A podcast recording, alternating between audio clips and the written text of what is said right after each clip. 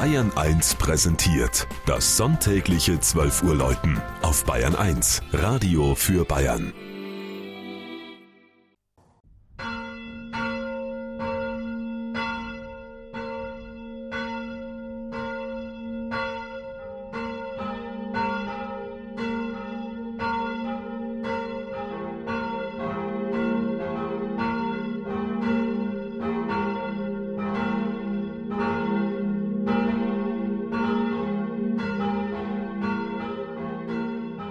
Lengfeld in Unterfranken. In den engen verwinkelten Straßen und Gassen rund um die St. Laurentiuskirche ist noch spürbar, dass der nun von Hochhäusern und Einkaufszentren gesäumte Stadtteil im Norden von Würzburg aus einem bis 1978 selbstständigen Dorf entstanden ist. Einige stattliche Hofanwesen haben sich hier im Altort erhalten und schmale Häuser der ehemaligen Tagelöhner.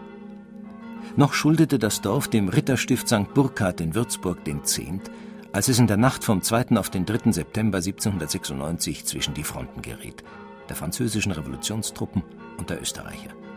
Das Dorf wurde ein Raub der Flammen und nur sieben Bauwerke überstanden den verheerenden Brand. Als der Wiederaufbau sieben Jahre später vollendet war, legten die Lengfelder just im Säkularisationsjahr 1803 den Grundstein für eine neue Kirche. Somit lag die Baulast nun bei der politischen Gemeinde, und der ging bald das Geld aus. Doch mit einem durch die Säkularisation heimatlos gewordenen Kapuzinerpater bekam Lengfeld nun erstmals einen eigenen Seelsorger. Und dieser konnte von aufgelösten Kirchen und Klöstern preisgünstig Hochaltar, Kanzel, Orgel und Kirchenbänke erwerben. Allesamt sind sie am Übergang vom Spätbarock zum Klassizismus entstanden.